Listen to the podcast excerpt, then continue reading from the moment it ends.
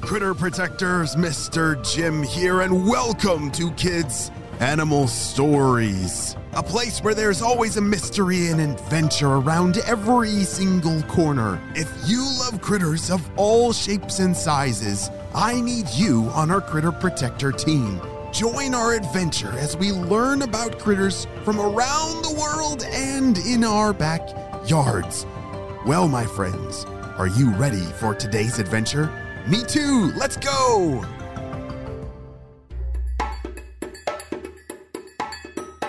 Ben scurried along the shore of his little pond home. Today he was on the move, trying to find some food and trying to find some friends. Ben was a toad bug. No, not a toad. And not just any bug, but a big eyed toad bug. These little critters look just like baby toads, but they are in fact an insect. Big eyed toad bugs are tan and brown with bumpy backs, resembling a common toad. Their eyes are bulging and take up a big part of their little bodies. It's almost impossible to find them because of their amazing ability to camouflage into the banks of small streams and ponds.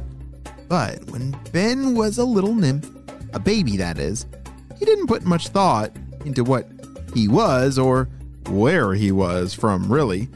Now that he was grown, he was getting curious. He was also starting to feel a little bit out of place with his toad friends.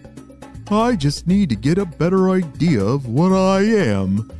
I, I eat small insects. I have dark, bumpy looking patterns, but hmm, the other toads around here sure do look kind of funny compared to me. Ben had tried spending some more time with the local toads. He thought maybe more time with them would help him fit in a little better. All but one little one, a kid named Trey, you know, just made him feel silly for even trying to do anything like them.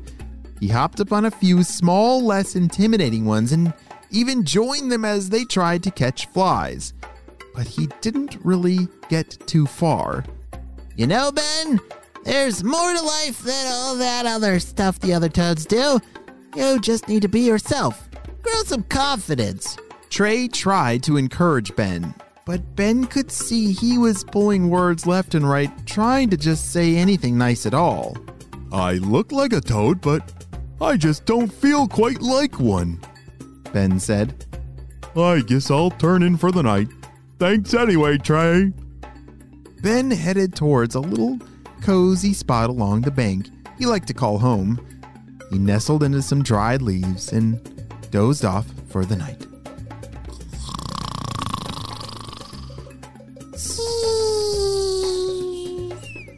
The next day, he woke up to a surprising thud. And it happened again, thud, and again, and again. What in the world is that racket? Ben wondered and started searching around. He took a peek down the bank to see if there was someone he knew, but he didn't see any toads or even any other commotion. Since that direction seemed silent, he listened again. Thud. Chump, chump. Thud. This time he could tell it was coming from some ways away, so he started venturing towards the sound down the creek further than he'd ever gone before. The sound grew closer as he kept on this journey. Thud. Thud. Thud! Finally, he came to the source and was actually a bit shocked at the sight. He saw trees upon trees upon trees stacking up across the creek. Then he spotted some very interesting critters. What are those furry things and what are they doing to the creek? He was much too small to get their attention, so he watched for a while. They'd chew a tree towards the bottom and then thud down it would fall on top of the already huge stack of other trees. He noticed that the water was moving slower and slower through this stack of logs. Suddenly, he heard a small voice from behind him. Excuse me? Excuse me? The little voice called. Ben looked behind him, and lo and behold, he saw a tiny little toad like creature just like him. Oh, hi!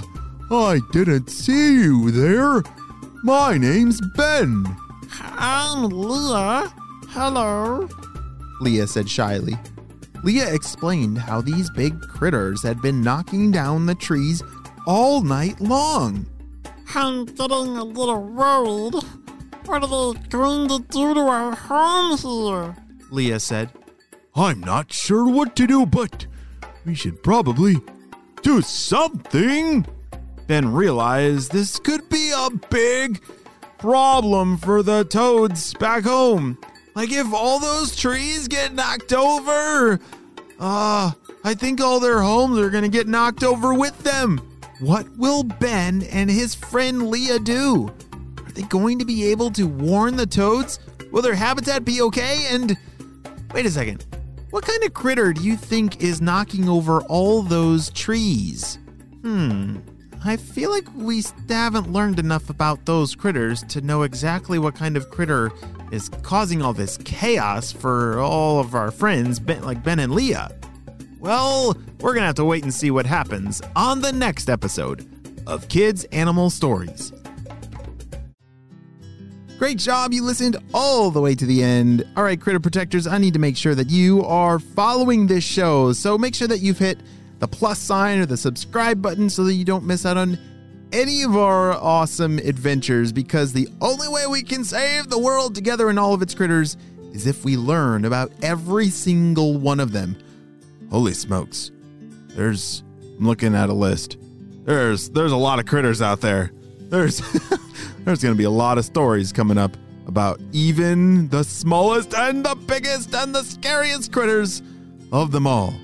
You have to make sure that you don't miss any of them. Well, friends, I hope you have a super duper day, and I will see you on our next adventure. Bye!